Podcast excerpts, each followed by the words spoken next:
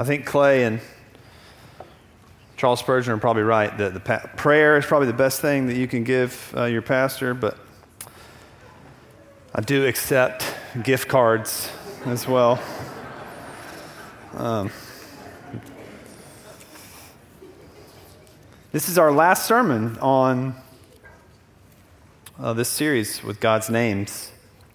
Uh, we haven't even we haven't covered all the names. We haven't even covered half the names. Uh, there's no one name that can fully uh, describe God to us, but um, I will say that if I had to pick a, a favorite name, um, Emmanuel uh, is my favorite name. Um, may bring uh, Christmas uh, to mind for you, and, and, for good reason, but I also think that this name, Emmanuel, uh, it, it, it, really does capture the whole story of Scripture and God's heart toward his people. So, uh, if you've got your Bible, you can turn with me uh, to Matthew uh, chapter 1. If you don't have it, um, we do have the passage printed for you there in the bulletin.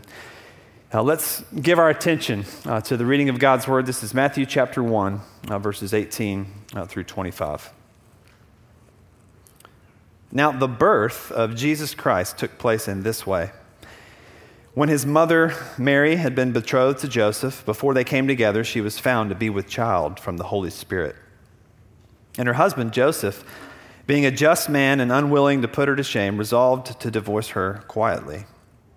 But as he considered these things, behold, an angel of the Lord appeared to him in a dream, saying, Joseph, son of David, do not fear to take Mary as your wife, for that which is conceived in her is from the Holy Spirit. For she will bear a son and you shall call his name Jesus, for he will save his people from their sins. All this took place to fulfill what the Lord had spoken by the prophet Behold, the virgin shall conceive and bear a son, and they shall call his name Emmanuel, which means God with us. When Joseph woke from sleep, he did as the angel of the Lord commanded him. He took his wife, but knew her not until she had given birth to a son, and he called his name Jesus. Father, we thank you uh, for your word. We thank you for this name, Emmanuel, and uh, we pray now that you would bless your word to our hearts. We ask it in Jesus' name. Amen. Um, early on in my marriage, uh, probably in the first uh, year or two, I know that we still lived in Winterville. Um, I went to pick up dinner uh, for Nan and I. It was just the two of us. We didn't have kids yet. Um, my memory is that she wanted Wendy's and while I was driving, uh, I saw the Arby's sign and thought I might want some Arby's. I, I, got what she wanted from, from Wendy's, and then I got myself something from Arby's. Uh, no harm, no foul, so I thought. And uh, when I came home, Nan, uh, she was not uh, very pleased uh, with my decision, and she, she surprised me. She actually started to cry and she said, It's like we're not even eating together.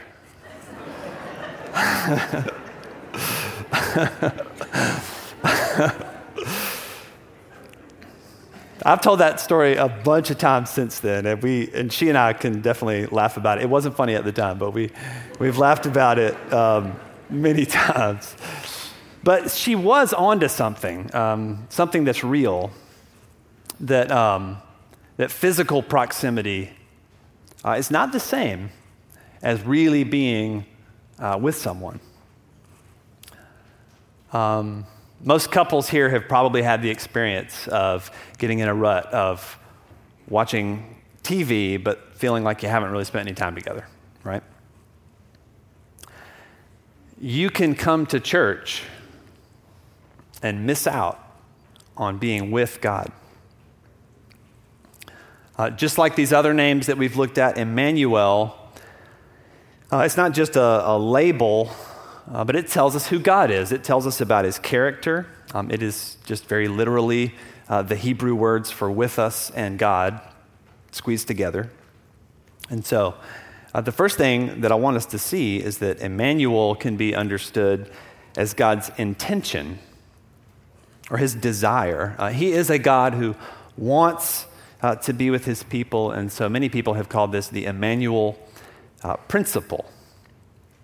Uh, in the passage that we read, uh, in verse 2, an angel uh, speaks to Mary's fiance, Joseph, in a dream and calls Joseph uh, the son of David. Matthew is reminding us that Jesus' earthly father is in the Davidic line. That means Jesus was legally Davidic. Then it may not seem especially important. Um, but this passage, it, it, comes after a genealogy. Now, that's what the first 17 verses of Matthew are. Um, the book begins in verse 1 by calling Jesus Christ, son of David. And then uh, throughout the gospel, what Matthew wants us to know is that Jesus is uh, the Messiah. He is the long awaited uh, Davidic king who would come and build a house or a household uh, for God. So as we look through this family tree, it, it has some big names in it. Um, Abraham and, and David uh, stand out in particular. But if you were to read through that genealogy, uh, you would find uh, perhaps some surprises. Uh, there's more than one Gentile in the list. Uh, there are several notorious sinners in the list. And even if you are very familiar with the scriptures, there's probably several names that you just don't recognize because they come from Israel's exile uh, in Babylon. And part of what we see here is it's not just that God's providence continues uh, through difficult circumstances, although that's true. It's that God's commitment and his desire to be with his people, it will not be thwarted. In fact, Gentiles and sinners and exile, uh, these are not setbacks. They are, they are part of the plan. God, or Jesus came to be with these people. And it's always been true. It's always been true. Ever since the fall, uh, the question was not, well, well, what can man do to get back into the garden presence? The question is, how will God fulfill his desire to dwell with man? So, this, this might be obvious, uh, but I think it's important to say we need to remember it wasn't Israel who wanted to be with God. God wanted to be with his people. It's God who says, Let me make a sanctuary that I may dwell uh, with them. This is his idea. And so in Romans, uh, Paul will say that Christ died uh, for the ungodly. Now, he came while we were still sinners, and we're reconciled to him while we're his enemies. Uh, the waves of history have not worn down God's desire. Uh, it has never stopped. It won't be stopped by ethnicity. It won't be stopped by profound moral failure. And even when it looked like everything was lost, that's when Christ, He came into the world. God controls history uh, it's a history whose purpose and driving principle is Man- Emmanuel. Uh, last year, uh, none of you knew that the world was going to get turned upside down uh, by a virus. Uh, think of all that you don't know about the future, about what next year might hold, or next week but Emmanuel, he rules history and he will be he will be with his people. Uh, in spite of obstinacy, in spite of our weaknesses, uh, his desire uh, has not changed, uh, and his plan marches on. And so, Emmanuel is a, is a principle. We can also uh, see that it, in an obvious way, refers to the incarnation. That's especially true uh, here in Matthew, that God took on human nature uh, to live with us and live for us. And so Emmanuel is also a person. Uh, he's the Son of God, Jesus Christ. He's the realization of the principle. His life and his work and even his own body reflect God's uh, desire to dwell with us. I once listened to uh, a lecture uh, by a theologian named Richard Gaffin. He's one of my Not that that matters to you, but he's one of my favorite uh, theologians. And as I listened, I realized he was, he was quoting uh, from memory and discussing in detail uh, several different passages from the Greek uh, New Testament. And I thought, wow, that's pretty impressive. Like, he, he's not Greek, he's from Philadelphia. um, but maybe, you know, if I studied Greek a little more, maybe, I, maybe I'd be able to do something like that, right? But then in the Q&A, someone asked him a question, and he sort of paused, and you could sort of sense he's, he's scrolling. And he said something like, well, you know, in volume three of Turretin on page 276, and then it's like he started reading, like from his mind. he's not just a little bit smarter than me. right? He's like on, he's on this other, uh, totally different plane that I, I, can't even get my mind around. Well, Jesus, in one sense, he, he is the most human person who has ever lived. And in another sense, we just need to remember he is not an ordinary person. Uh, verse 18 uh, says that his mother was with child from the Holy Spirit.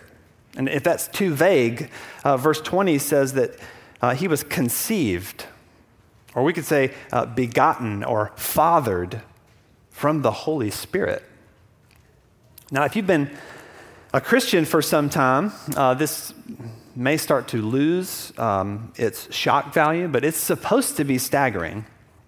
Uh, many, uh, many women in Scripture uh, struggle uh, with fertility to see God come through and, and bless them with children but not like this. Uh, this is supposed to sound uh, impossible. Uh, it's supposed to sound like Genesis, uh, a creation uh, out of nothing.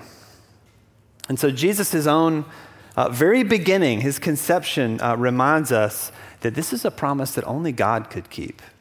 the incarnation brought God's desires into fleshly form. Jesus was God physically with us.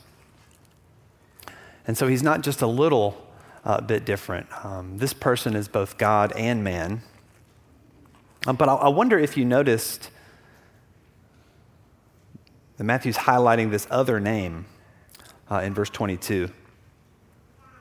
Uh, he's called Emmanuel in verse 23, but verse 22 uh, says, You shall call his name Jesus for he will save his people from their sins. Uh, this name also uh, reflects his, his purpose. Uh, Jesus is a kind of form of the word Joshua, which means uh, either Yahweh saves or Yahweh is uh, salvation. And so Jesus was to be a savior, not, not from Roman occupation, but from the slavery and penalty of sin. And the, the language here is, is very uh, emphatic. It means something like, He Himself and no one else will save them. Uh, this person, Jesus, He came to do what only God could do. So then, why does the angel use a different name? Uh, you shall call his name Jesus. It's, it's, repeated at the end, and Joseph did just as uh, the angel commanded. But then in the prophecy from Isaiah, we're told the child will be called uh, Emmanuel, not Jesus. Well, I think these names, uh, they define each other, okay? So that God's saving just is God dwelling uh, with his people. Or to say it another way, um, to dwell with God is salvation. You see, we can talk about what we're saved uh, from. Uh, we're saved from uh, sin and death. But that's only uh, the negative side of the equation. We are saved to something. We're saved unto a relationship with God in Christ, so that we're not only uh, declared uh, not guilty, our salvation is about fellowship with God. Uh, Emmanuel, uh, this person, uh, Jesus, he saves us by being with us and by bringing us to God. You see, we get to know him. And to know Him is to love Him. So I don't want you to hear what I'm, what I'm not saying. Uh, I'm not saying, uh, well, you need to know more about God. Now, what I'm saying is that by faith in Christ, you get to know God. You get to know uh, the one who made you and cares for you. Now, Christianity is not a, a new set of rules, but about learning what you're really for. You see, you're saved for something. The point is, salvation is it's bigger than just you as an individual. It means that you belong to something. Um, you don't just have a purpose, but there is this purpose. It's bigger uh, than you and the 80 years or so that you have here on earth, and you get to be a part of it. And so, trusting in Jesus, trusting in the one who, who lived and died for sinners because he loves them, it is, it's the most reasonable thing you could do, and it makes so much more sense than trusting yourself. We're, we're to fix our eyes and our hearts and our hope on Him. Our salvation's in Him alone. So Emmanuel's a it's a principle, it's also a person. We can also understand Emmanuel as a promise. Uh, in the age of the Spirit, God truly uh, dwells not just with us, but in us. And we need to know that God uh, is with us, right? If we, if, we, if we stop at the incarnation, we miss uh, the importance of this name um, in the present, um, in our lives right now. Um, so at the end of Matthew's gospel, in chapter 28, Jesus gives uh, what is commonly called the, the Great Commission. You're probably familiar with it. Uh, this is after his resurrection. He tells his disciples, all authority in heaven and on earth has been given to me. And tells them to go into the world, uh, to baptize the nations, to teach them everything that he's commanded them. And the last thing he says is, Behold, I am with you to the end of the age. And so before he ascends into heaven, ostensibly away from them, he makes a promise that he is still with them and He's with us. And so at Pentecost, Jesus pours His Spirit out on the church. And Paul calls the Holy Spirit the Spirit of Christ, and that by faith, that Spirit, it dwells in Christians. You believe that? If your faith is in Jesus, His Spirit is in you. It's the same Spirit. It enables us to cry out, Abba, Father, that is to address God in the same way and with the same words and with the same expectations that Jesus had of God on earth. That same Spirit promises to bear fruit love, joy, peace, patience. I heard one pastor say when, when someone tells you he'll be there in spirit, well, that means he's not coming. but every mention of the Spirit in the New Testament is a comment on Christ's ongoing work and presence in the lives of his people. The fulfillment of God's promise uh, to be with them, that by faith, he is really with you. Jesus is with you. I have a niece. I have, I have a lot of nieces, but I have, I have one niece who I was about four years old now, and she can be a little bit uh, clingy, uh, especially in a, in a new place, you know, a new kind of situation, new people around. And if she's nervous, sometimes she'll say, Mom, can I smell you? Now, keep in mind, she's already in her mother's arms, right, when she says that. What, what she's looking for is just any kind of reassurance that her mom is really there and that she's with her. Isn't that what you feel like? I've already mentioned that you can be at church uh, and miss out on, on being with God. Well, it's not because He's not present. Uh, if you are in Christ, He is with you. In fact, apart from Christ, there's nothing you can do to get Him uh, to be with you. It is only uh, by faith in Jesus. But if you are in Christ, He is not only with you, He dwells in you by His Spirit. He is uh, Emmanuel. And so sometimes, uh, sometimes we're just nervous about a new situation. We don't know what we're supposed to say about uh, Jesus when we talk with our neighbor, maybe. Or maybe you're just a, totally against the wall in your marriage and no one seems to know how to help you. And you just need to be reminded that God is with you. And He is not just cheering you on uh, from a distance, He's really and truly with you. And so, this is why we pray. Uh, this is why we worship uh, every single week. This is why the Lord's Supper is so important. Um, and I don't, I don't mean to be irreverent here, uh, but we need to smell Him. Uh, we need to know He's really there.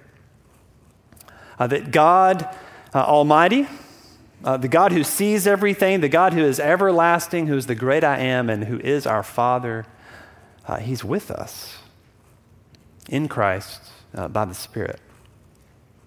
Uh, when you start to get your arms around those truths you, when, that you know you're really surrounded by and even indwelt by the very presence of God, you get the most profound uh, security and comfort. And so you don't, you don't have to be hard on yourself. You see, God knows the real you already, and He's with you. Uh, you don't have to worry about tomorrow or, or this long uh, list of things that are so far outside of your control because history belongs uh, to Emmanuel and because, because you have him and you have everything. That means you are free uh, to live uh, for him and for others. Uh, you can afford it. And I even think, I even think you begin to get a kind of godly courage uh, there's a kind of courage to, to obey, uh, no matter what the cost or the consequences, because God's with me. A courage to live without any fear of what other people might think or what they might do, and to, and to risk looking foolish or being misunderstood or, or, or being unliked, all to love God and to love your neighbors because Christ has promised to be with us until the end of the age. And well, what happens then? Well, it's not when he stops being with us. That is when faith turns to sight. So John can say in Revelation 21 Behold, the dwelling place of God is with man. He will dwell with them, and they will be his people. And God himself will be with them as their God. Let's pray. Father, we thank you so much uh, that you are Emmanuel. Uh, we pray that you would help us uh, to believe that, uh, to embrace it, and to lean into it, to really uh, live like it's true. We pray that your Spirit would be working in our hearts to conform us uh, into your Son to trust you uh, more and more until the days when we see him with our own eyes. And we pray this in his name. Amen.